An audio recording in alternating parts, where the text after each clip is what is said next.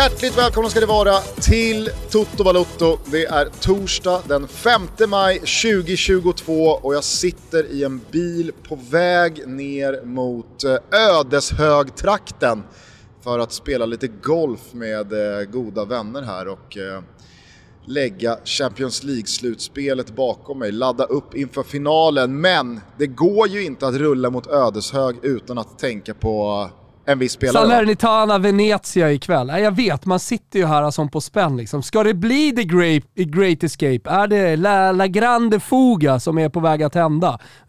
Känner du liksom din nålar i bil, bilstolsdynan? Ja herregud, jag har ju haft puls kring Salernitana senaste månaden.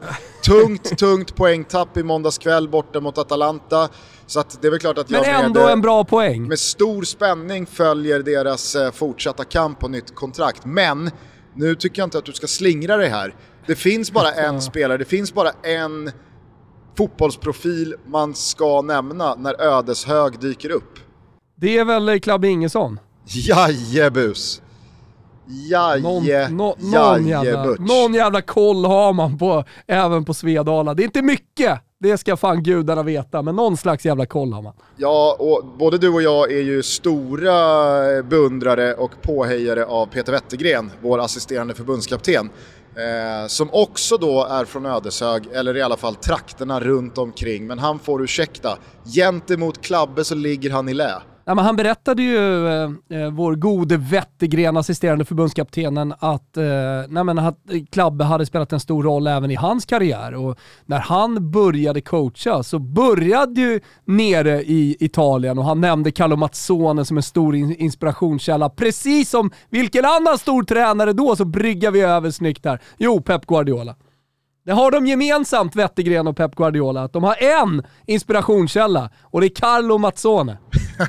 alltså, man har inte jävligt många tränare eh, tillskrivits eh, liksom, Peps ledstjärna-titeln? Jo. För att man ska känna att det har blivit lite för urvattnat. Och han själv nämner ju bara Carlo Mazzone, för Brescia-tiden. ja, jo ja, okej, okay, visst visst. Eh, nej men så det är klart att man tänker på Klas Ingesson denna torsdagsmorgon. Jag eh, tänker också på att eh, den här Europa Conference League fan mig har vuxit på mig eh, över hela den här säsongen i takt med då att eh, Mourinhos Mairi Roma har tagit eh, skalp efter skalp sedan den där 6-1-torsken mot Bodö och nu alltså står 90 minuter Eventuellt då med förlängning och straffsparksläggning ifrån finalen i Tirana eh, 26 maj, 25 maj, någonstans där är det i alla fall. Alltså du vet, blir det Roma-Marseille i Tirana, då har jag tänkt att eh, fråga dig och eh, Kimpen om vi inte ska pipa ner en snabbis. Ja, men absolut, alltså, jag, jag har ju alltid stora så här, reseplaner nu post-corona också. Så eh, Eh, kollar man och har biljetter bokade till sista matchen Fiorentina-Juventus. Verkar trögt för eh, lilla mig med tre barn och hund och allt vad det är att komma ner. Men, men eh, det här skulle jag definitivt inte slingra mig från. Men det är kul att du nämner där Conference League och att det börjar ge lite puls och där. Det är väl en sån lig, eller en sån cup, som alltid kommer att vara otroligt trött under hela gruppspelet. Alltså man kommer mer eller mindre inte bry sig om man inte är inne på Betsson och klickar.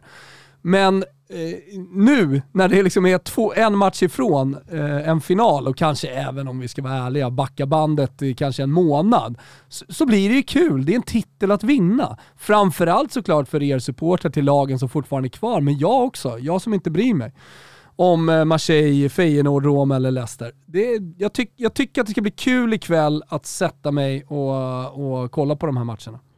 Ja, och det är väl så man känner också inför eh, framförallt då Frankfurt mot West Ham. Eh, man har ju inte liksom riktigt samma band till eh, Leipzig, men, men Rangers är där också. Så att det, det, är ju roligt med de här två turneringarna som, precis som du är inne på, när de nu står inför finalerna så kommer ju också bucklorna fördelas på klubbar som har stora följen, som är klassiska i fotbollshistorien men som de senaste två decennierna lyfter väldigt lite pokaler. Så det blir ju, liksom, Ah. det blir no, det blir ju Ja, men- någonting jävligt stort för alla Jag, inblandade. jag, jag tror att vi lite kan sluta romantisera cupvinnarcupen, även om jag tycker att konceptet är jävligt roligt och att vi ska fortsätta med det. Men man får också komma ihåg... och att- namnet. Ja, nej men eh, absolut. Namnet är Det ju är ju det otroligt. bästa namnet som någonsin funnits. Alltså ja. som någonsin funnits. Den som har vunnit kuppen spelar i cupvinnarcupen. Det är inte svårare än så. Men jag, jag, jag tänkte bara på det. Idag så ser det inte likadant ut som det gjorde för 25-30 år sedan. Kanske var det en anledning till också att cupvinnarcupen försvann. För att det, det är i, väldigt ofta, i många länder i alla fall, samma, eh, samma lag som går till Champions League som också vinner kuppen. Eh, och det- räknar du in dessutom då Europa League, ja men då blir det väldigt mycket så här, jo men eh, semifinallaget, eller hur, liksom, hur ska vi utse den här eh, deltagaren? Eh, men sen var det en annan sak som jag tänkte på också när jag kollade på lagen bara, tänkte lite inför kvällen, så här, vilken match är man eh, extra taggad på? Att vi har ju det då lite finare Europa League och eh, då den, den fula europeiska ankungen Conference League. Men alltså Marseille, Feyenoord, Roma, Leicester i Conference ställt mot Frankfurt, West Ham, Rangers, Leipzig. Alltså, det, det, det är ju det är ganska likvärdiga, eh, nu, nu graviterar jag mot att gilla eh, conference-semifinalerna mer. Eh, men, men om man ska vara lite objektiv sådär så är det väl eh, så ganska likvärdiga lag liksom eh, som Ja, spelar. så du hade ju kunnat byta plats på alla fyra lagen med varandra och man Exakt. hade inte känt skillnaden. Precis så. Precis så. Och det, ja, men det är också lite roligt och jag tror att det, eftersom det här blir ju första, första finalen då och första gången bucklan ska delas ut i Conference League så, så tror jag ändå att vi kommer summera den sett till hur, hur folk eh, kollade på Conference League när man startade. Vad fan ska det här vara för jävla soptunna till europeisk cup? Eh, och ändå känna fan ja men det här är ju någonting man vill spela och jag tror också att till exempel allsvenska lag som går dit känner samma sak. Det är ett gruppspel eh, och det, det är ändå stora lag som är med. Ja. Dock så får ju hela Conference League-organisationen och någon art director eller någon grafisk formgivare bakläxa på hur man liksom... Ja men det, det grafiska paketet kring Conference League har ju verkligen förstärkt känslan av liksom en riktig jävla B-sida. Eh, det- det är någonting med den där illgröna fula färgen och typsnitten som har valts och... äh, Det det, är om. liksom... Vet du vad? Där- de, där de skulle behöver ha jobbat på en saker. tydlighet. Både på namnet skulle de ha jobbat med en tydlighet. Eh, hela konceptet så skulle man ha varit, ja men dels namnet varit lite mer sexiga och som du säger också rent grafiskt och hur man presenterar eh, Conference League eh, utåt. För nu har, nu, jag tycker inte man har gjort så jävla mycket marknadsföring. Alltså jag tror att man skulle, man skulle ha konceptualiserat det betydligt mer. Hittat på något. Ja, och det känns också som ett arbetsnamn som på klassiskt maner gick hela vägen till tryck. Ja, men jag tänker ju bara på den här eh, Continental Breakfast när jag hör den. Det är liksom när Rolle sitter nere på Koss och, och, och klagar över att han har fått in en torr rostmacka och en svart kopp kaffe. Liksom. Hej, I ordered Continental. This is Continental. Det är lite samma med Conference League. Hallå, jag skulle se en europeisk cup. Well, this is a European Cup. Verkligen. Eh, ja, det, blir, eh, det blir spännande ikväll såklart. Eh, roligt och härligt på alla sätt och vis. Men vet du vad jag också gör förutom att blicka framåt mot eh, semifinalerna ikväll och att tänka på Klabbe Ingesson? Ja, men det, det, det kommer jag göra. Jag kommer tänka på honom eh, under hela dagen. Jo, men Eh, vet och- du vad jag gör utöver det? Nej. Jag räknar pengar. Jag Asså? räknar pengar efter att eh, det mest orimliga jävla långtidsspel man någonsin lagt har trillat in. Alltså att jag får rätta Real Madrid till final till 14 gånger pengarna, till 12 gånger pengarna och till 10 gånger pengarna. Alltså det, det, är- det är sån jävla start på den här torsdagen. Ja, det är faktiskt... Fan alltså. Det, det förstår jag. Det, det är eh, en Gusten Dahlin som suger in vårsyret eh, där söder om Nyköping där du befinner dig. Nu sitter man ganska gott på Real Madrid att vinna Champions League till 27 gånger pengarna och till 24 gånger pengarna. Ja, det är klart att du mår. Det är klart att du mår. Du kanske borde sälja av det där innan finalen. Eller hur känner du inför finalen?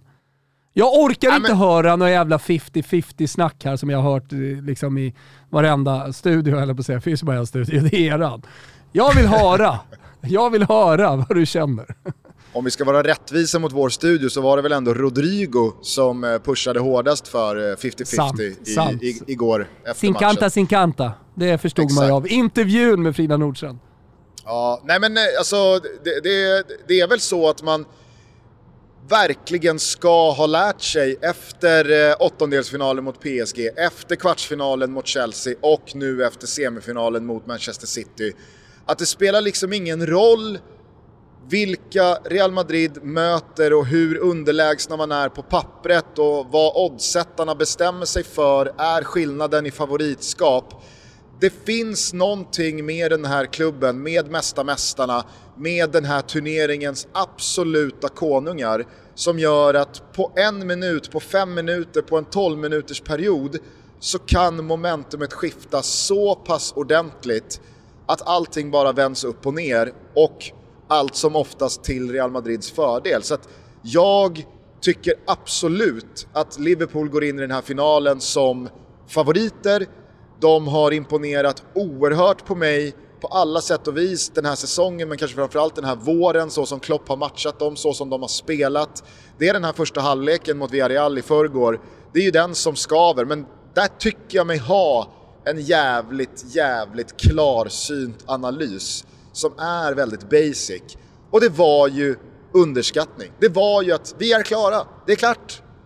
Det, är liksom, det, det, var, det var textbook, ett lag som pratar om att ja, men vi har full respekt för Villarreal, vi kommer nu åka till Spanien och förvänta oss eh, en helt annan match. Och nu får de ha sina hemmasupportrar i ryggen. Och det är fotboll, allting kan hända, det är bara två mål och jada, jada, jada. Alltså alla sa ju liksom rätt saker, men man såg ju i deras ögon, man kände i deras tonfall att skönt, nu har vi städat av semin. Nu kan vi tänka på Premier League-ruschen, på fa Cup-finalen och så ska vi spela ytterligare en Champions League-final. För det här kan vi inte sumpa. Klasskillnaden var för stor mellan oss och Villarreal. Så att när de väl fick den där näsbrännan och dubbla lavetterna i första halvlek på eh, La Ceramica, man vet ju vad Klopp sa. Man vet vad Klopp sa i halvtidspaus. Skärp er! Skärp er! För nu håller vi på att sumpa det här och det tänker inte jag tillåta. Nej, men jag, jag, är helt säker på att Klopp har eh, en sån här streamdeck vi har eh, i studion här eh, med olika knappar och så händer det olika saker. I vårt fall då ljud. Men eh, vad det gäller honom så har han ganska, ganska tydligt liksom, han trycker på den knappen, då händer det. Han trycker på den knappen, då händer det. Precis som när du beskriver hur de springer telepatiskt in i ytor i maxfart. Precis på samma sätt så har han en streamdeck eh, i sitt ledarskap. Så han kan trycka på olika knappar så kommer saker och ting att hända. Och det är jävligt häftigt. Och han, jag, jag tror inte han trycker på liksom eh, någon slags alarmknapp. Det, det, det, behövs inte gormas i, i det där omklädningsrummet. Utan eh, jag tror snarare det är kul att spekulera om vad som har hänt i Liverpools omklädningsrum. Men, men, men eh, det kanske låter raljerande, men eh, det tycker jag ändå inte det är. För Alltså så här, det är ju Klopp. Alltså han är ju, vi pratar om man management, eh, vi, vi pratar om eh, liksom ledarskapet, eh, det totala ledarskapet sådär inför en grupp. Helt övertygad om att han vet precis vad han ska göra när han kommer in där och så får han också full effekt och det är det som är så jävla ballt. Ja, nej, verkligen. Så att för att då knyta ihop säcken på frågan hur jag ser nu på finalen, ja. så är det ju så jag känner att Liverpool är där som favoriter. De har på pappret, hur man än vrider och vänder på det, det bättre laget. De har gjort en otrolig säsong och man är ytterst välförtjänt i den här finalen. Men det är ju någonting med det här Real Madrid, det är ju någonting förtrollat över den här säsongen.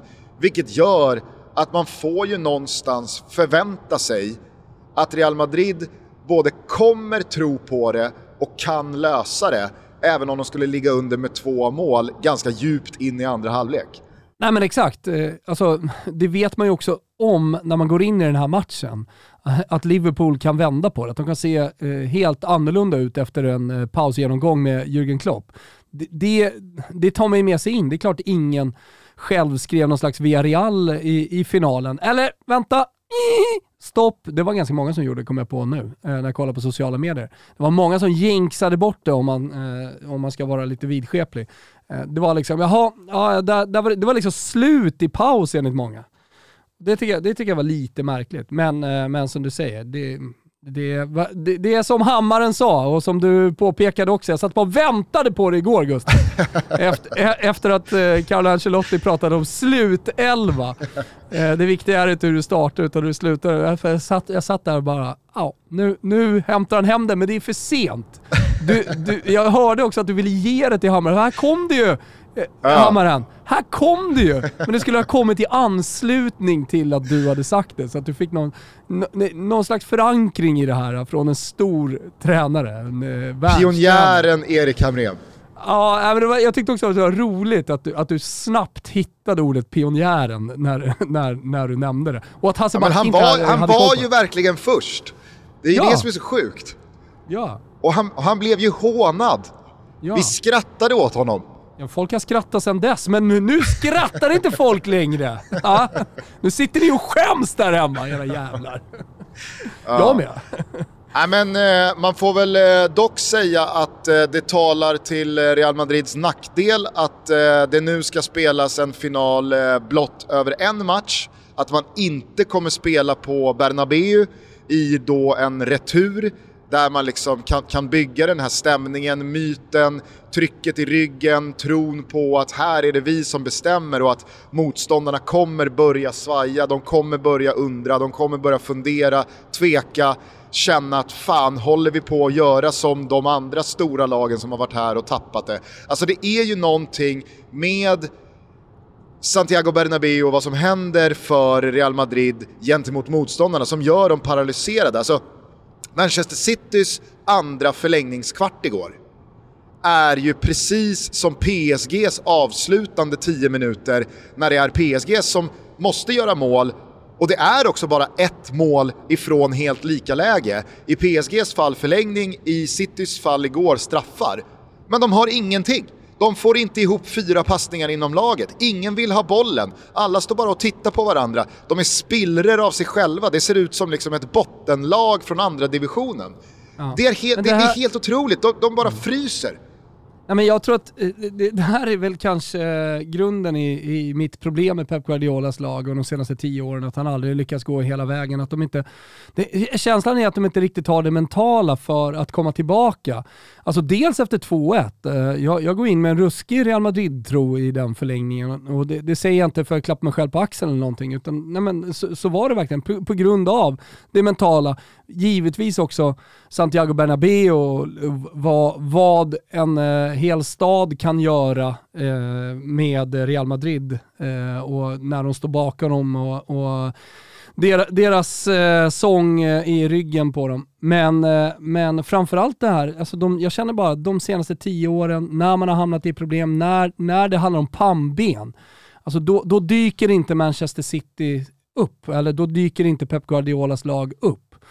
Och det, det, det, det, det fortsätter att gå in med samma, det kommer ju se likadant ut nästa säsong höll jag på att säga. Nu kanske jag går lite händelserna i förväg, men man kommer ju man kommer ju inleda säsongen fantastiskt. Alltså Real, eh, Manchester City kommer spela kanske den bästa fotbollen då i hela världen och de kommer se helt slaktbra ut. Men det är nu, det är april, maj, det vi pratar om hela tiden.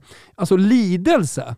Eh, när, jo, när jag vi, vet. Jag, jag vet, vet Men vänta, Thomas, vänta. Men... Jag säger inte bara ja. lidelse, men, men det, det jag egentligen menar med lidelse, det, det handlar ju om eh, alltså dels vinnarinstinkt när du verkligen ställs på prov mentalt. Så, och, och dels då att komma tillbaka efter att ha fått ett, liksom ett, eh, i det här fallet då, två sena mål på sig.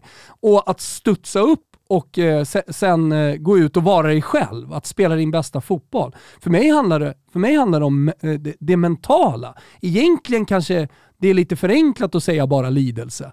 Men, men det handlar om vinnarinstinkt alltså, som byggs på en mental inställning och en, en mental kraft som jag inte tycker Pep Guardiolas lag har. Alltså jag, jag, jag köper såklart allt du säger. Jag, jag tycker också att eh, i det här skedet på säsongen och på den här nivån i de här matcherna så är det såklart att du kommer, du kommer liksom skilja agnar från vete när det kommer till då det mentala, till pannben, till vinnarmentalitet, till eh, ja, men, de, de, de, de, de mjuka värdena som inte bara är ditt fotbollskunnande.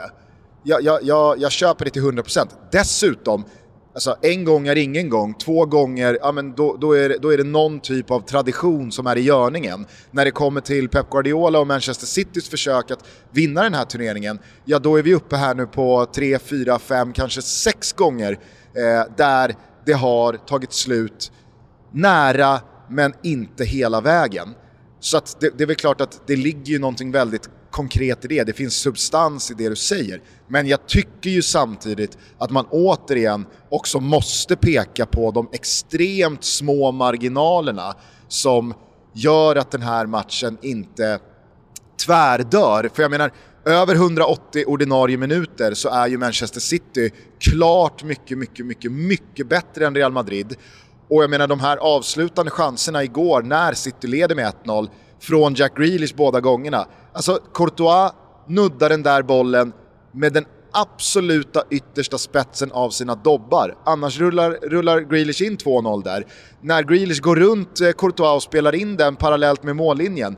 Jag vet inte om det är Mondy som rensar den, men alltså att den bollen inte träffar, jag tror att det är Foden och studsar in, eller att det är någon annan fot som är där och bara petar in och stänger det där till 2-0. Alltså, det är ju på samma sätt, tycker jag, svårt att när det har sett ut som det har gjort på det sättet i de avgörande skedena säga att äh, men det här handlar om att det ja, jag, jag saknas någonting hos det, Pep Guardiola och hans Manchester City. Men alltså, jag menar så att de måste ju göra någon slags analys av vad som hände i förlängningen, alltså vad hände direkt efter 1-1? Alltså det går ju ändå att hitta eh, liksom delar av den här matchen där man verkligen kan prata om det mentala. Jag är helt med dig, alltså sett totalt över, över eh, de här två mötena så eh, om man kollar på Fantomens statistik så ska väl eh, City vinna den här, eh, i alla fall, eller gå vidare från det här, det här mötet eh, kanske 70% av, eh, av gångerna. Jag vet inte. Men, men, eh, men det är i alla fall min känsla. Det kan vi ta med oss, men fortfarande prata om det mentala. Vad händer vid 1 hur, hur kommer de ner där vid 1 Hur får de slå det inlägget? Vad händer där inne i boxen? Vad händer i förlängningen? Eh, alltså för det, det, är ändå Real Madrid som går in i det där straffområdet, slår en bra boll på Benzema och sen så Eh, eh, är, är en dålig tackling. Men, men de är ju där. Jag menar, de, de, skapar det och känslan är ju Real Madrid, Real Madrid, Real Madrid där. Och eh, de lyckas inte, som du också är inne på, lyckas inte eh, skapa så mycket chanser. Och det ska jag fan säga, för det sa ni inte, det sa ni inte i studion. Det är ju mega offside på Fernandinho. Alltså så det, det läget de, de vaskar upp, hade, det, hade den gått in och det hade varat så hade det varit mega offside. Alltså han är, han är offside med en halv meter. Ja, okay. Ja. Eh, så, så, så jag menar så här, med det sagt så skapar de ju faktiskt ingenting. Sen är det ju, alltså, det, det är ju, alltså på det så är det ju en, ett bra läge, alltså bara på nicken. Ja, ja, absolut. Så det, det är en sto, det är en stor målchans. Det är en stor målchans, det är den oavsett. målchansen de har. Ja, exakt. Ja. Eh, men, men reaktionen från Real Madrid på ett eh, Manchester City-mål hade ju varit enorm med, med hela publiken i ryggen. Så de hade ju skapat målchans. Det hade ju varit Real Madrid som jagade ytterligare ett mål, det är jag helt säker på också. Sen är det ju så, jag pratade med Vicky om det i, i eh, slutstudion igår också, att hela snacket inför den här säsongen, när transferfönstret väl stängde, handlade ju om en enda sak när det kom till Manchester City. Att man väljer att kliva vidare efter Kun Agüero utan en riktig världsklassnia. Man försökte plocka Kane, man försökte plocka Ronaldo, men när båda de eh, dealerna sket sig och sprack, ja då kanske det inte fanns vare sig eh, tid, ork eller lust att eh, ta någon annan lösning för att det finns en Erling Haaland eh, som eh, nog eh, går att landa eh, bara något år framåt ja, i tiden. Är det, är det inte sådär hela tiden att det ska landa spelare? Han har spenderat eh, en miljard eh, pund på, på spelare under sin tid i, i klubben. Och så det, är alltid, det kommer in nya spelare, kommer in nya spelare, men... men... Jo, jo, absolut. Eh, jag, jag säger bara att i det här fallet så var det ju, så var det, ju det som alla snackade om när det kom till Manchester City. Kan det här gå utan en spjutspets, utan en nia som i och runt boxen gör 35, 40, 45 mål på en säsong? Alltså Pep Guardiola har ju tystat alla oss överlag den här säsongen. Man leder Premier League efter 34 spelade omgångar. Eh, man eh, var välförtjänt framme i Champions League-semifinal på vippen att eh, gå hela vägen till final. Visst, det, det blir ingen fa Cup-titel och det blev ingen ligacuptitel men det är ju titlar som kanske inte riktigt avgör eh, Manchester Citys säsonger eller förändrar sådär jättemycket vad gäller betyget på dem. Men Eh, alltså, jag menar bara att man har ju klarat sig utan den där Harry Kane eller Cristiano Ronaldo eller tidigare Kun Agüero vad gäller att gå långt och framförallt att göra mål. Men som jag sa till Vicky igår, det är ju i de här matcherna, i den här turneringen, som de absolut största anfallarna kliver fram, gör de där målen som innebär finalavancemang snarare än ett uttåg. Som liksom skriver in titlarna i historien. Det, det, är ju, det är ju det som är skillnaden på ett Manchester City med en världsklassnia och Manchester City utan en världsklassnia. För jag är helt övertygad om att hade Harry Kane spelat i Manchester City, hade Cristiano Ronaldo spelat i Manchester City den här säsongen, äh, men jag, jag kan tänka mig att det hade liksom det hade inte sett jättemycket bättre ut vad gäller någon målskillnad eller resultat. Man hade säkert kunnat bränna någon av de inhemska kupperna och herregud, som jag säger, man leder Premier League. Men det här dubbelmötet, det hade varit över redan innan andra halvlek på Santiago Bernabéu hade visslats igång. För att den nian hade då gjort två eller tre mål över de här två matcherna som gör att det hade varit, liksom, det hade varit en tremålsmarginal. Nej men så är det såklart. Sen är det ju lite otacksamt att vara ett eh, Manchester City, ett Liverpool, ett Juventus och så vidare och så vidare och så vidare. Eftersom man alltid bara kommer mäta deras säsonger på titlar. Det spelar ingen roll hur nära man är ju. Det spelar ingen roll hur bra man har varit fram till nu. Om man faller på mållinjen i Premier League mot Liverpool och torskar lite oförtjänt mot Real Madrid, ja, det spelar ingen roll. Det är ingen som kommer komma ihåg det i historien. Förutom, Nej, eh, förutom Gugge Dahlin liksom i ett quiz eh, sådär. ja men, men, exakt, och på, och på, samma sätt så kan du ju vända på det när det kommer till Real Madrid och Karim Benzema. Alltså på de här sex matcherna, åttondelarna, kvartarna och semifinalerna, så har Real Madrid uppbringat ungefär 45 minuter bra fotboll. Men Karim Benzema har gjort 10 mål. Han har gjort 10 mål i åttondelsfinalerna, kvartsfinalerna och semifinalerna och varit den stora tungan på vågen, har ju varit den här skillnaden, har varit den här världsklassanfallaren som gräver fram ett och två och tre mål i matcherna som gör att det inte blir förlust utan som gör att det blir avancemang. Det är, det är alltså så här, i slutet av dagen i den här turneringen, så här långt in, så är det ju det som är skillnaden. Nej, det, det, det, är, det är det. Det är Benzema som blir liksom tungan på vågen lite i de här mötena och när han gör den där Panenka-straffen, tänk om man missar den. Så här, det, då, då, är inte, då är inte Real Madrid i final. Så den ska ju också räknas in att han inte bara, inte bara leder dem hela vägen alltså med sina mål, utan han, han, han står ju även för stort artisteri. Och jag menar, bollen fram till Rodrigo igår, Alltså, där dras ju varenda jävla ljumske i hela världen. Han, jag vet inte om du ser det, men han, han får ju kraft i fel fot när han trycker den eh, fram till Rodrigo. Det är en sak att hinna upp bollen, få en fot på den, men att styra in den med någon slags kraft i det läget, det, det är också artisteri. Så, och jag menar så här, en, en Ballon d'Or-vinnare måste ju också vara lite av en artist och då kan man kanske tycka att Lewandowski saknar det eller att Benzema kanske saknar det. Men det, det, det, det visar ju med all önskvärd tydlighet i, i, i, eh, i, när, när det gäller som mest. För det, det tycker jag också är en viktig poäng sådär, när man, när man, ska, när man ska dela ut eh, titeln till världens bästa fotbollsspelare eller världens bästa lag. Men det gäller att vara bäst när det gäller. Och det är Benzema. Det är så enkelt. Det är klyschigt men det är enkelt. På tal om artisteri så är det ju ett sånt jävla storkukslugn också från Don Carlito Ancelotti ja, ja. När, han plockar, när han plockar av Benzema i eh, förlängningen. Ja, ja. det är ingen fara. Ceballos ska in sen också, självklart. Då, ska, ja, alltså då, ska, att, då är hela Vibene-duon eh, ute, det är lugnt. Ja. Tänkte mycket på Backe, eh, alltså eh, från minut 80 90 fram till eh, Visslan 120, då tänkte jag väldigt mycket på backen mot Spanien. Det är lugnt, ja. känner jag bara. jo men alltså, du Ancelottis tre första byten. Ah, han byter ut Modric, Casemiro och Kroos. Ja, det, det är faktiskt helt otroligt. Han byter ut Benzema. Men, men uh, jag vet inte... Uh, ja, men alltså, när, när, när, alltså när, när heter han? Jesus Vallejo. Ja.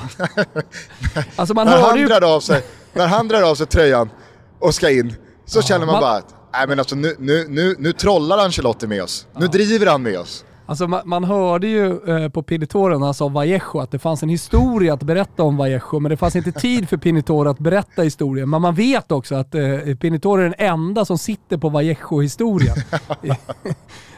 Men, men varför minut 80? Jo, för eh, det är ett läge när man undrar vad fan är slutforceringen? var är ni i Real Madrid? Och framförallt i ett läge när Mandy och mm, eh, Vinicius Junior står och passar varandra på egen planhalva. Jag kommer ihåg den sekvensen? De passar varandra typ så här tio gånger. Jag vet inte om de väntar på någon slags trigger i laget, att det ska hända någonting. Eh, men, men det spelar liksom ingen roll, man känner bara frustration. Vad är det som händer? Så vänder man på det och sen börjar man passa lite på andra sidan. Och sen så kommer typ en långboll, alltså med en en mot en situation med Benzema och, och Laporte. Typ. Man undrar såhär, vad, vänta, vad, vad, vad, vad gör du Ancelotti? Du måste säga någonting till gubbarna här nu. Det är tio minuter kvar, ni har noll att förlora. Men med, med Backes lugn så är det väl bara det, liksom så man ska känna eh, även i finalen. Det är lugnt. Toto Balotto är väldigt, väldigt glada över att välkomna ner i Toto-båten Finn är. Ja, men ruskiga Finn är. Är det månne det bästa som har kommit ur Suomi? Mm, jag tror nog det. Och nu får ni fan hålla i hatten för det händer sannoliken grejer. Finn är introducerar nämligen nu sin nya stylish kabin för sina långdistansflighter och sin nya bekväma reseklass Premium Economy. Ja, men känn lite på den. Premium Economy. Den här nya kabinen, som är otrolig, den finns tillgänglig via business class och premium economy från och med den 11 maj på rutten mellan Arlanda och JFK i New York. Och vad är det då som är så härligt med den här nya kabinen? Jo, det finns såklart wifi ombord så man kan sitta och surfa. Det finns trådlös laddning, USB-uttag, anpassat förvaringsutrymme för sin laptop och så en sprillans, sproilans uppdaterad inflight entertainment-system till sina varsina 18 och 13 tums skärmar. Ja, men tänk er själva innan ni sitter i den här kabinen. Hur sugen blir man inte på att plöja igenom filmutbudet på flighten och pumpa wifi medan man flyger över Atlanten? Och piper till det stora äpplet. Finns det någon rabattkod undrar ni, eller är det bara så att det har kommit en ny eh, Uber-stylish eh, kabin? Oh! Det är klart att det finns en eh, rabattkod. TOTOFINAIR. Jajamensan, TOTOFINAIR. Om man använder den får man 400 kronor rabatt på varje ekonomibiljett och hela 1500 kronor rabatt om man bokar business.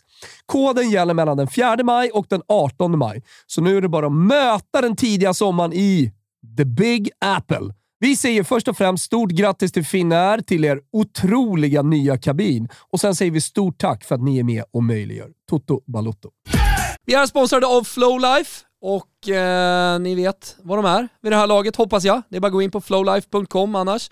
Landets ledande produkter inom kategorierna träning och återhämtning. De har på sin kundlista flera allsvenska klubbar. De har svenska dam och herrlandslaget. De är också internationellt erkända. De har franska fotbollslandslaget, Paris Saint-Germain och så vidare. Detta är ju en garanti. Det är det jag vill komma åt här. Va? Det är en garanti för riktigt, riktigt bra produkter. Men också väldigt enkla produkter att använda hemma för dig och för mig. Och jag vet att det är många som lyssnar på Toto Balotto som eh, har eh, handlat Flowlife-produkter tidigare.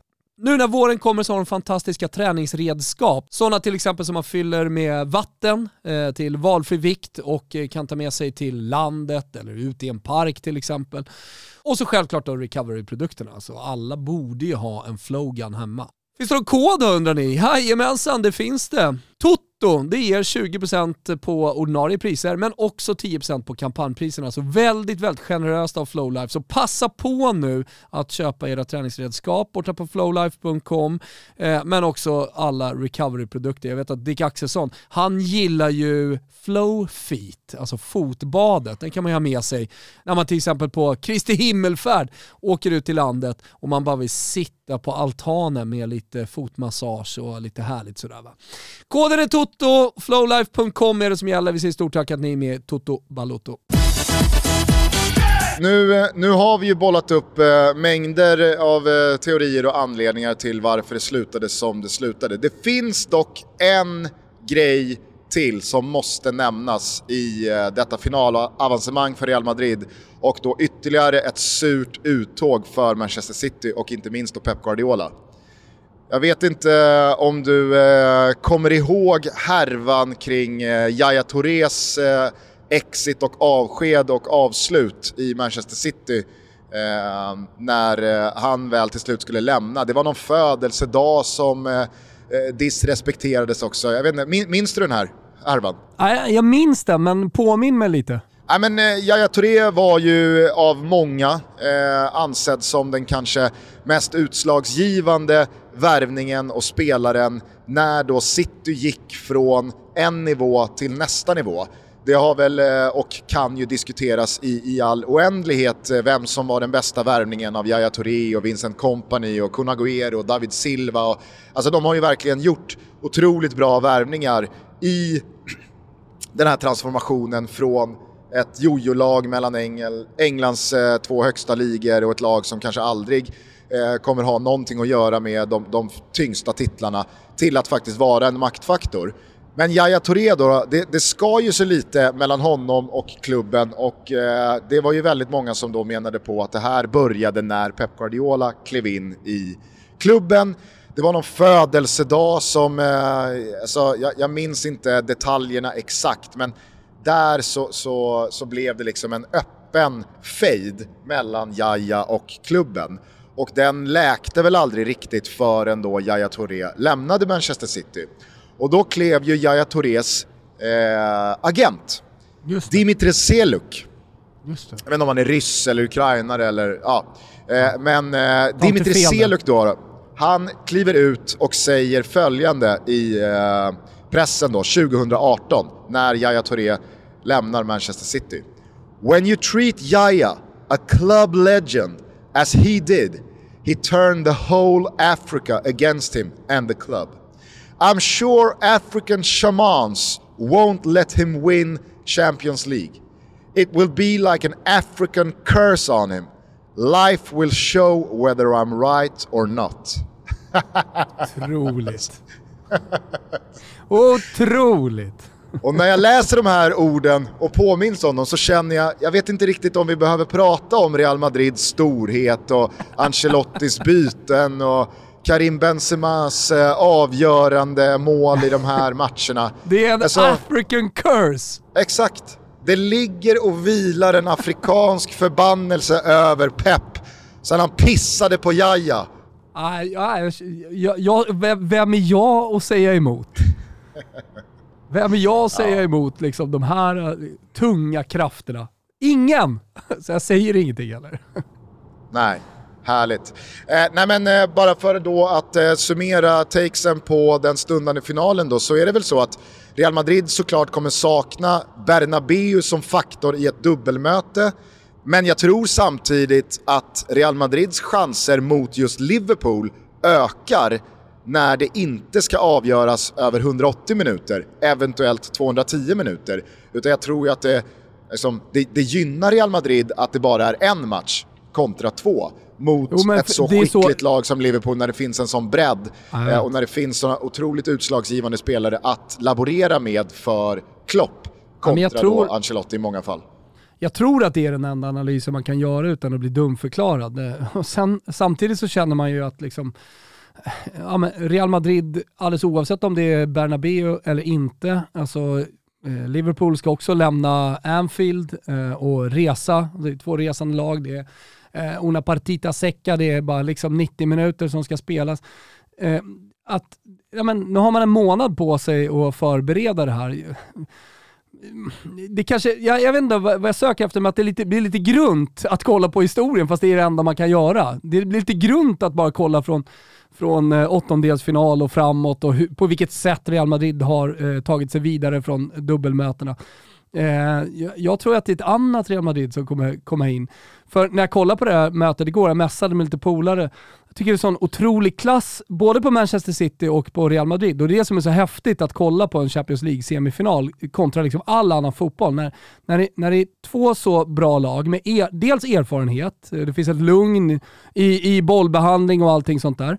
Eh, men också en spets, en mot en. Både defensivt och offensivt ska sägas också. Kyle Walker kan definitivt nämnas som en av de spelarna.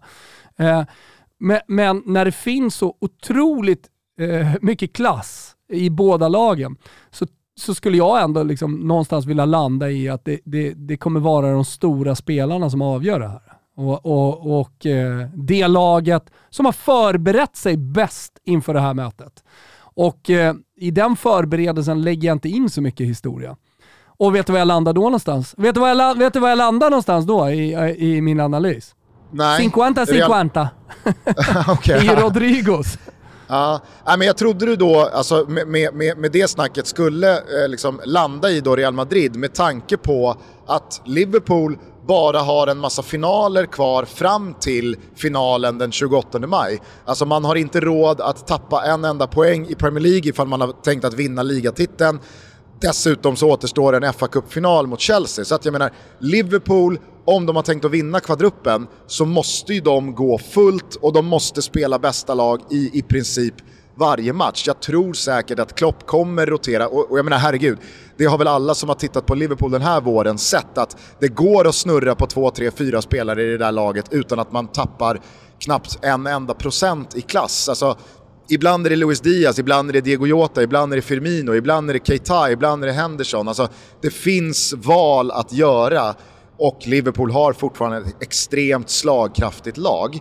Men där har ju Real Madrid en jävla annorlunda dryg tre veckors period här fram till eh, finalen. Man är klara ligamästare, man har ingen kuppfinal kvar att spela. Man kan bara slicka eh, eventuella liksom, trötthetssår, eh, man kan få tillbaka spelare från lite skador, jag tänker framförallt då på David Alaba. Eh, man kan bara fokusera på den här Champions League-finalen. Men samtidigt så har ju historien lärt oss när det kommer till Bayern München och när det kommer till PSG att det behöver ju inte vara bra att man har avgjort en liga och bara kan puttra på tvåansväxel hemma i ligaspelet parallellt med de största matcherna i Champions League. Utan att det, det, kan ju faktiskt vara till Liverpools fördel att de har fem matcher kvar innan den här finalen som kommer kräva deras absoluta maxfokus och deras absoluta högsta växel. Så att jag vet inte, jag vet inte hur du värderar det där, men jag tycker det är svårt att landa på vilken fot man ska stå när det kommer till att dela ut en fördel i just de här tre veckorna som återstår. Nu när du lägger fram det sådär eh, så är det bara att, hålla med. Alltså det låter ju klokt och, och det, jag, jag, tänker att det kommer sägas väldigt många kloka saker, kanske en del dumma saker också inför det här, men, men, eh, men eh, ja, jag håller med om analysen. Jo, men, men vilken, alltså vilket håll tycker du då pendeln slår mot när det kommer till vad som är en fördel. Är det fördel Real Madrid som får tanka, få tillbaka spelare och bara kan fokusera på finalen? Eller är det fördel Liverpool som kommer behöva ligga på den absoluta högsta nivån av sin förmåga fram till den här finalen och således då inte stanna av.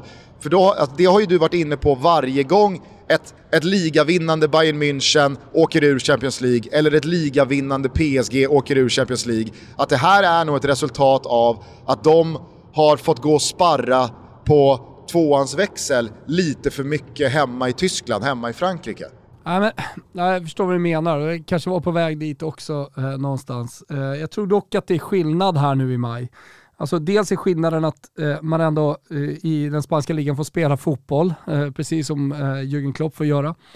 Ehm, men eh, jag lutar nog ändå åt att, eh, alltså jag, jag, måste ju tro på mig själv och vad, vad, jag brukar säga, så lutar jag nog ändå åt att det är fördel Liverpool i, det, eh, i, de, i den eh, uppbyggnaden fram till, eh, fram till matchen. Eh, det är klart att det är bra att få tillbaka spelare, det är klart att det är liksom småskador som får um, Eh, eh, läka ut riktigt ordentligt. Eh, eh alltså, det, det, det, är klart att det är en fördel liksom för Real Madrid. Men eh, pendeln slår nog ändå över åt att liksom, Liverpool, de, de spelar om saker hela vägen fram. Jag tror det. Jag tycker dessutom att hur man än vrider och vänder på det så har ju Liverpool ett mycket bättre lag än Real Madrid på pappret. Jag tycker man absolut kan argumentera för att Courtois är en målvakt att föredra framför Alisson. Sen vet jag hur jävla högt eh, Liverpool-sekten håller Alisson och jag är den första att nämna Alisson när man ska prata om världens tre, fyra bästa målvakter. Herregud. Men jag tycker definitivt att Courtois är där också. Och jag hade inte liksom, jag hade inte självklart valt Alisson om jag hade fått välja en målvakt mellan de två. Jag hade absolut kunnat eh, landa i att Courtois är bättre. När det kommer till backlinjen, ja men där är det inget snack. Det är, det är bara det, det, det, är Liverpool hela vägen igenom. De har ju en sån ja, otrolig... så tänker jag tillbaka lite på Trent Alexander-Arnolds eh, eh, defensiva spel. Alltså hur viktigt det var för Pep Guardiola att behålla eh, Kyle Walker på planen. Eller dels få honom på, till spel, men sen också försöka behålla honom på planen när han ändå varit skadad. Eh, för, för att eh, neutralisera Vinicius Junior. Eh, och, och, och, sen, och sen går jag till då den där finalen, du pratar om backlinje, ja men då ska ju Trenti räknas in. Och jag ser en en mot en mot Vinicius Junior som kan bli direkt avgörande. Absolut, absolut. Och det, det, tycker jag är en valid point, men jag tycker spelare för spelare så är ju Trent Alexander-Arnold en högerback som håller högre klass och som man hade föredragit alla dagar i veckan framför både Carvajal och eh, eh, alltså de alternativen som finns på högerbacken för Real Madrid. Carvajal otrolig igår. Jag vet fan om jag ska säga otrolig. Och jag gillar uh, hans spel. Han är stenhård, han är... Nu har han i och för sig lite tufft mot, uh, mot uh, Grealish när han kommer in. Han, han, ja, det är för övrigt bara en liten parentes i sammanhanget. Det är för övrigt ett jättebra inhopp. På, ja, på ja men verkligen. Ja, men det var ju väldigt många som efteråt menade på att det var ett katastrofinhopp från äh. eh, Grealish och att Pep Guardiola gör bort sig som matchcoach. Alltså, jag tycker Pep Guardiola gör jättebra byten igår. Jag tycker att de som menar på att Kevin De Bruyne stod för någon jävla no-show prestation. Alltså jag tycker att Kevin De Bruyne dominerade hela Manchester Citys offensiv i 80 minuter. Alltså kom ihåg att han har varit småskadad här senaste veckorna. Jag, jag, jag, jag, är inte säker på att han hade så mycket kvar att ge. Jag tyckte det också, eh, liksom hans reaktion och sättet Guardiola och Kevin De Bruyne möttes på sidlinjen när KDB byttes ut talade för det också. Det var inte någon KDB som var missnöjd över att bli utbytt eller kände att “Hallå, vad fan plockar du av mig för?” Utan jag tror att man gjorde analysen att det här löser vi utan De Bruyne och nu har du gjort vad du kan göra fysiskt vi behöver dig till de avslutande matcherna eh, här nu eh, framgent i Premier League och till en final. Eh, men jag menar, alltså, jag tycker både Gündogan och Grealish inhopp under då ordinarie 90, de minuterna som återstår, jättebra. Sen visst, det, det, det, det är väl klart att det blir lätt att göra analysen att eh, Manchester City tappar defensiven på vänsterkanten och att det är det som leder fram till Rodrigos eh, avgörande 2-1 mål. Men hej, alltså då, då, då tycker ja, jag att man vi, drar vi lite för stora växlar. Igen. Vi är ju vid de där ja. dobbarna igen, 47 ja. minuter in i avsnittet eller vad vi är, eh, på de extremt små marginalerna. Alltså får han lite annan träff när han kastar sig på första läget, Grealish, och, och, och bollen räddas på mållinjen. Som sagt, en jätte, jättebra målvakt, men det är fortfarande liksom millimeter som, som gör att den här bollen inte går in. Det, det, det, det är väl kanske också där det kommer sluta när vi sitter med eh, Champions League-finalens resultat i, i händerna här och, och pratar om den. Ja men alltså det, pratar vi små marginaler så måste ju då Asensios lilla, lilla touch på inlägget från Carvajal nämnas. Alltså att han är på att toucha den så att bollen går över Laports huvud, men att framförallt att den inte ställer Rodrigos sikte och träff i pannan utan att det snarare blir liksom kliniskt Är det marginalernas perfekt? marginal i fotbollshistorien? Nej, men det är helt sjukt. Hur ja, många gånger har du inte sett någon toucha ett inlägg med gässan som gör att det ställer den spelare som inlägget egentligen är avsett för en och en halv, två meter bakom och gör så att man absolut inte får träff på nicken. Man får den i facet eller man når den inte. Alltså, jag har aldrig sett en spelare som likt Rodrigo, två meter bakom den där deflection-touchen via Asensio, går upp och gör en per perfekt nick. Ja, men, han har ju redan hoppat, han är redan i luften, han, är, han har liksom ställt in allting i både timing, i sikte, i hur han ska möta den där bollen med huvudet. Han har ju inte räknat med att Asensio kommer skarva den. Men ändå så blir det, det, det, blir, det blir en 100% perfekt nick. Det, det är helt mig... sjukt hur små de marginalerna är. Ja, men ge mig en stolpe, ribba, eh, så här blir det ju då. Eh, ribba, stolpe, stolpe ut. Eh, ge mig en straffräddning eh, i stolpen, målvaktshand, stolpe ut. Alltså, kan, ge mig vilka marginaler ni vill. Men igår då fick vi se fotbollshistoriens liksom, minsta marginal till ett mål. Ja. ja. Och jag tycker det är så jävla skönt också att det som hände igår hände utan något omdiskuterat domslut. Ja, verkligen. Utan att VAR på något sätt var inblandad i någon situation, utan att det var någonting som gick att skylla på eller diskutera som inte hade med liksom de...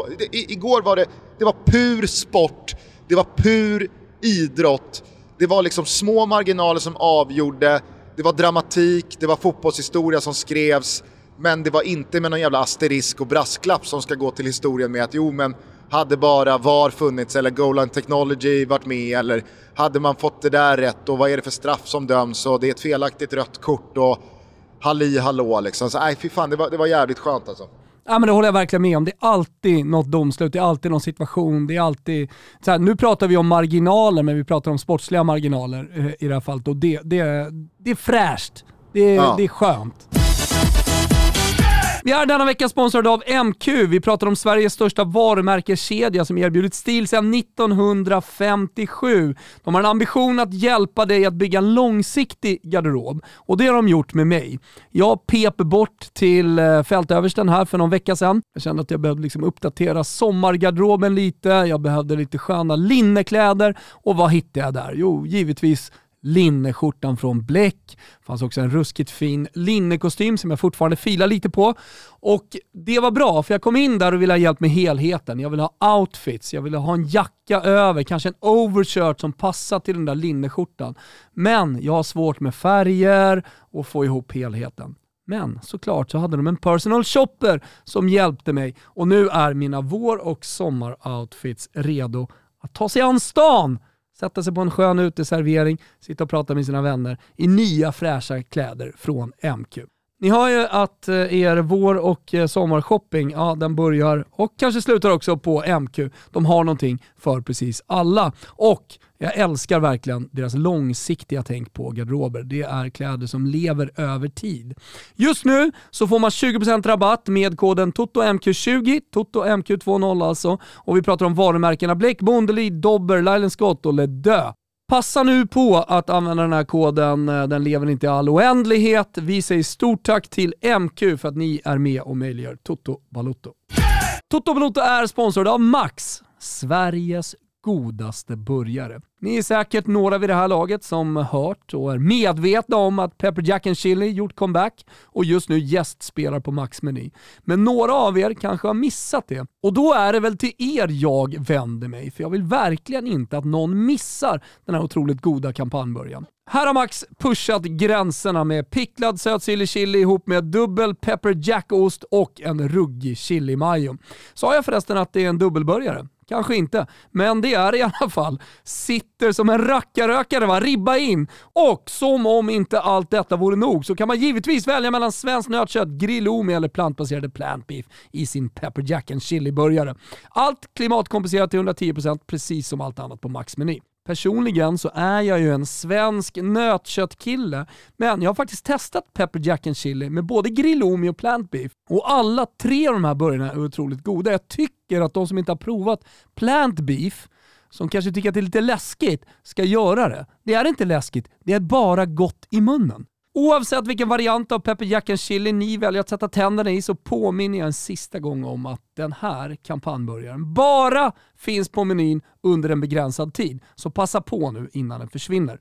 Beställ en smidigt i Max-appen, njut av upplevelsen och tacka oss senare. Vi säger dock redan nu stort tack till Max för att ni är med och möjliggör Toto Balotto. Jag ska bara ta mig framåt i då head-to-headen Liverpool mot Real Madrid. Ja. För att jag, tyck, jag tycker att eh, Courtois är minst lika vass som Alisson. Jag vet inte fan om jag inte ens föredrar Vet du vad, Courtois. jag måste bara, jag, jag tror, jag måste jag tror idag här. att jag föredrar Courtois. Ja, jag föredrar Alisson, men jag måste ändå bara in här och säga att jag tycker att han borde hållit första stolpen. Jag tycker att han kommer ner för mycket. Visserligen är det svinbra gjort av Mares, som öppnar upp hela kroppen. Alltså det, det, han det maskerar är... det där så jävla bra. Ja, men det, är, det är faktiskt högsta, högsta jävla nivå på ett avslut. Hur, hur, han, hur han kan lura målvakten att det kommer i bortre. jag hittar en stillbild, vi kan lägga ut den sen. Alltså, gör du, jag eller liksom vilken dödlig som helst liksom den rörelsen, då är det höftböjarkulan ligger på, på marken, det är två stycken ACL och det, det är liksom... Eh, det är pitten i pottan.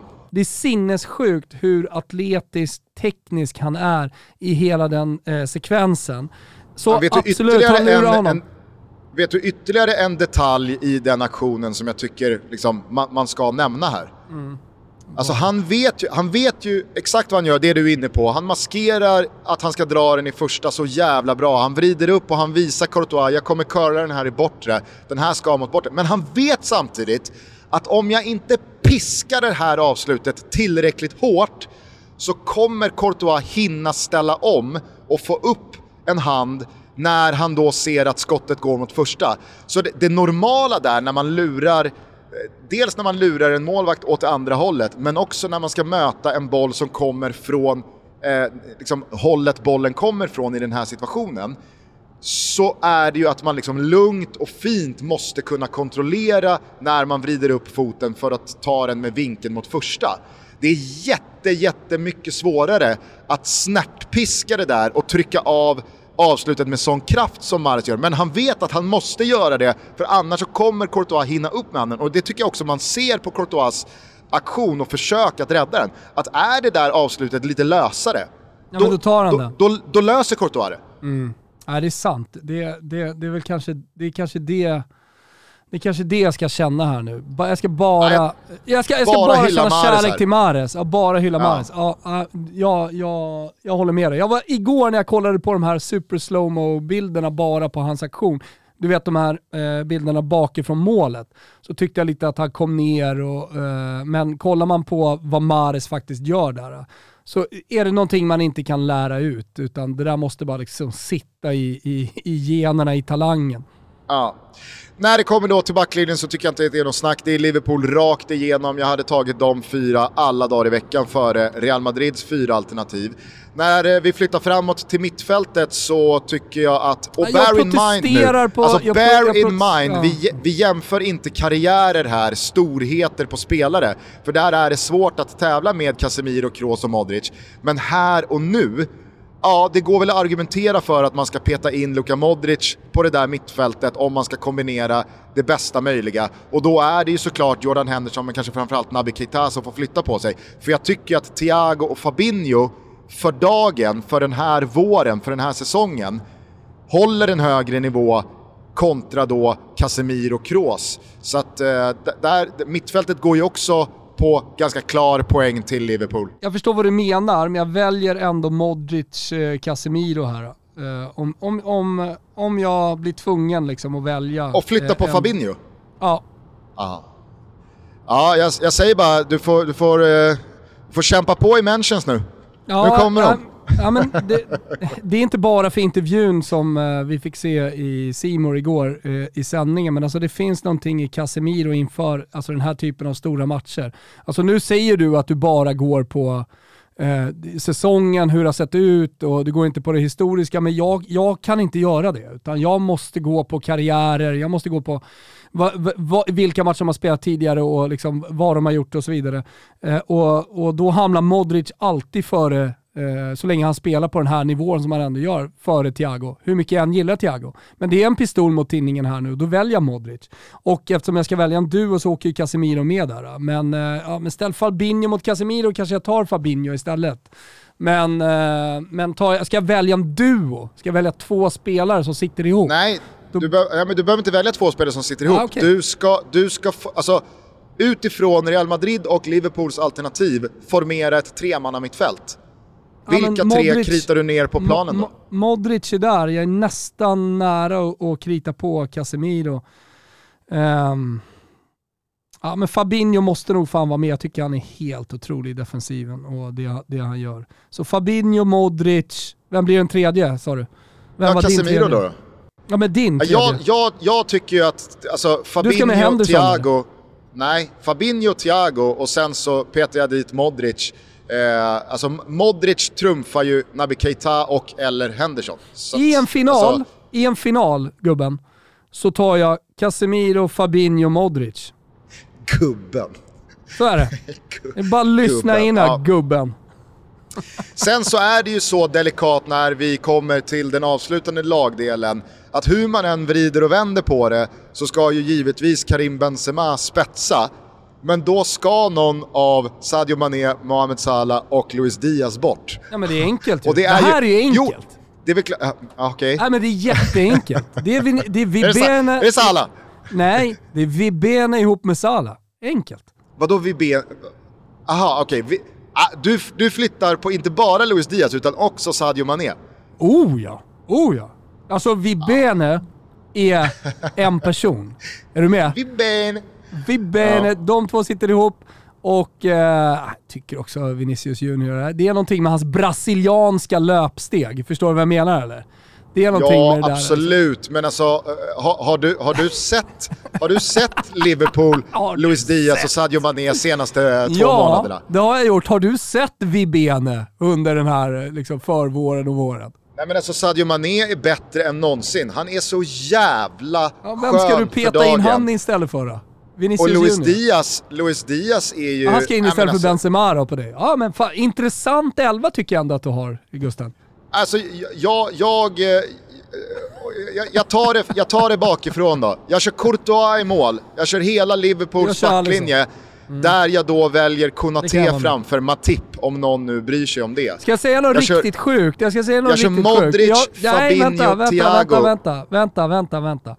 Jag, jag, jag, jag säger bara så här, jag kör Allison och jag kör Carvajal istället för eh, min gubbe Trenty. Det var jag som hittade honom. Det var jag som scoutade Trenty. Det är jag som leder liksom hela supportervågen eh, för Trenty. Men i du den här kan, finalen för hans eget Carva bästa mot Vinicius Junior, då petar jag bort honom.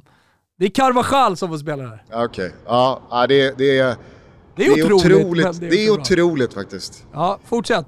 Mittfält. Ja, nej men eh, Fabinho, Thiago och Modric och så blir det Salah ute till höger, Mané får kliva ut på sin ordinarie position då, eh, ute till vänster, även fast han har varit helt otroligt centralt. För där måste såklart Karim Benzema fronta.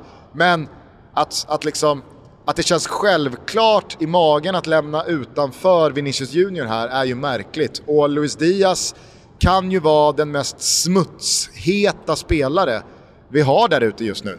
Alltså det, det, spelar, det spelar liksom ingen roll här. Det, det är Vibene på topp ihop med Salah. Det, det, är ett anfall, det är världens bästa anfall.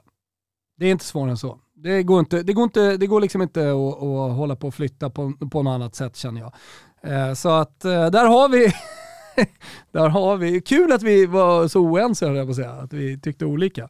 Men eh, jag känner starkt för mittfältet Fabinho, Casemiro, det är, det är ett otroligt mittfält. Och sen så då Modric eh, som får peta runt där med sina fantastiska fötter. Han är också, jag tänkte på det igår Gusten, han är också jävligt bra i defensiven Modric, alltså så lite underskattad när, när det kommer någon och ska försöka dribbla honom.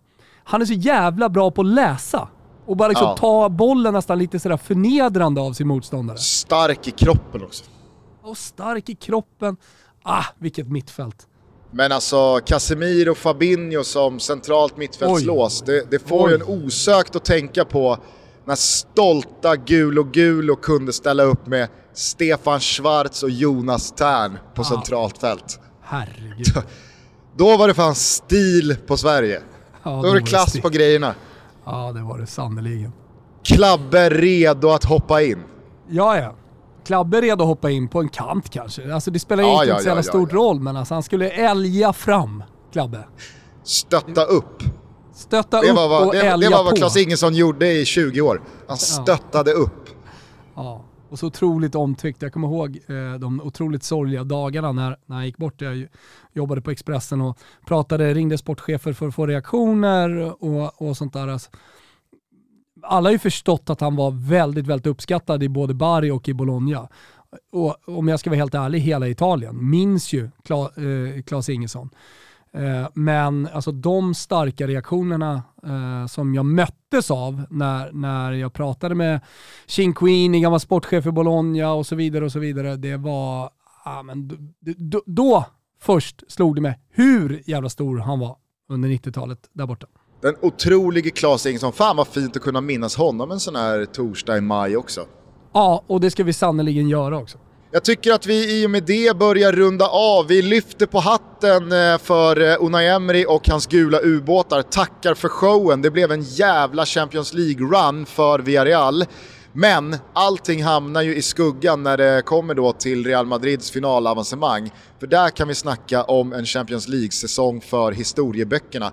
Hur nu det här än slutar. Den afrikanska cursen ligger över eh, Pep Guardiola och puttrar. Det är bara att konstatera att eh, det var där allting började för spanjoren som jagar förtvivlat vidare efter att få lyfta den där pokalen igen. Man ska inte fucka med Jaja, man ska inte fucka med Afrika. Nej, eh, vi blickar framåt mot eh, de avgörande semifinalerna ikväll då, då i eh, både Europa League och i Europa Conference League. Och sen så vill jag eh, uppmana alla att titta på Fotbollssöndag Europa på söndag när vi ramar in inte bara då Madrid-derbyt, Atletico mot Real, utan framförallt Scudetto-jakten Hellas Verona mot Zlatan Ibrahimovic Milan. Jag hoppas och jag tror att det är de sista tre matcherna i Zlatans karriär. Jag hoppas och jag tror att det kommer sluta med en eh, Scudetto jag hoppas och tror att det kan bli infernaliskt spännande. Så att eh, var med oss eh, i Fotbollssöndag Europa på söndag. Ja det gör vi. Ni vet hur ni laddar upp eh, inför helgen. Ni eh, ser till att köpa de nya otroligt snygga burkarna som Pepsi Max har tagit fram. Det är eh, samma maximum taste, eh, samma kraftsmak i eh, burkarna såklart som alltid med nya snygga. Det finns till exempel en sleek can nu som jag vet vissa är lite skeptiska till, men då kan man köpa den vanliga också. Men jävligt snygga burkar, men framförallt jävligt gott. Nu är våren här, nu är det Pepsi Max-tider om eh, det inte har varit det förr. Eh, och sen så vill jag också säga att vi efter kvällens matcher kommer sätta oss ner och eh, kika lite på helgens spel. Vi kommer med en trippel på våra sociala medier, så håll utkik där. Vi är såklart glada över att vi satte den snyggt i tisdags, men lite bittra över att liksom spelet satt Eh, men inte under ordinarie tid. Eh, på onsdagen då mellan Real Madrid och eh, Manchester City. Det var nära, men, och hade vi haft moneyline med lite lägre odds, ja då hade den suttit. Hur som helst, det är Betsson.com, ladda ner appen om ni inte har den och godbitar boostade odds som gäller när ni väl är där. Ja men hörru du, vad är det som händer här nu då Mr Hockey-Tutto? Vad hamnar Gugge bakom? Är det, är, det, är det en buss? Jajamän, jag tror att det är en ganska bakfull buss. Är det HV? Det är HV! Ja men tuta då! Tuta då på HV! De är de tillbaka har... i SHL här efter finalen ja, men... mot Björklöven igår. Det har ju eh, krökats på eh, friskt. Ja, Vill jag ändå hoppas och tro uppe i Umeå. Nu, alltså jag, jag känner ju spritdoften 50 meter bakom här på E4 Södergården. Tuta på den, vet du vad vi ska gå ut på? HVs fantastiska inno. Den ska vi gå ut på nu, bara för det. Fan vad härligt! Vänta, jag måste, jag måste lägga ifrån mig mikrofonen här och ta en bild. Så att ja. eh, ni, ja. ni, ni, kan tro på mig. Ja. Galna jävla bakfulla HV. nu, nu kanske jag överdriver tycker ni, men jag tycker att den är otrolig. Ja. Nu, kör, nu kör jag om dem här, jag ska se. Oj, oj, oj, oj, oj vad slitna grabbarna är! oj, oj, oj. Det var pannor mot rutorna hela vägen där. Oj, oj, oj, oj, oj, oj, oj, oj. Festen fortsätter nere i Jönet då. Och Tuttofesten fortsätter på måndag. Då tar vi ner fotbollshelgen som varit. Ta hand om varandra till dess att vi hörs igen. Njut av livet, njut av våren, njut av värmen. Eh, lycka till ikväll när ni kör eh, Hockeytoto live eh, på Jeffries. Ja, men tack så mycket alla som eh, har vägarna förbi Jeffries ute i Haninge, men eh, varmt välkomna. Det blir lite av en show, kan jag lova. Underbart. Det blir vad det blir. Ge mig HD nu för fan Kimpa! Tack för att ni har lyssnat. Eh, vi hörs på måndag igen. Ciao tutti! Ciao tutti!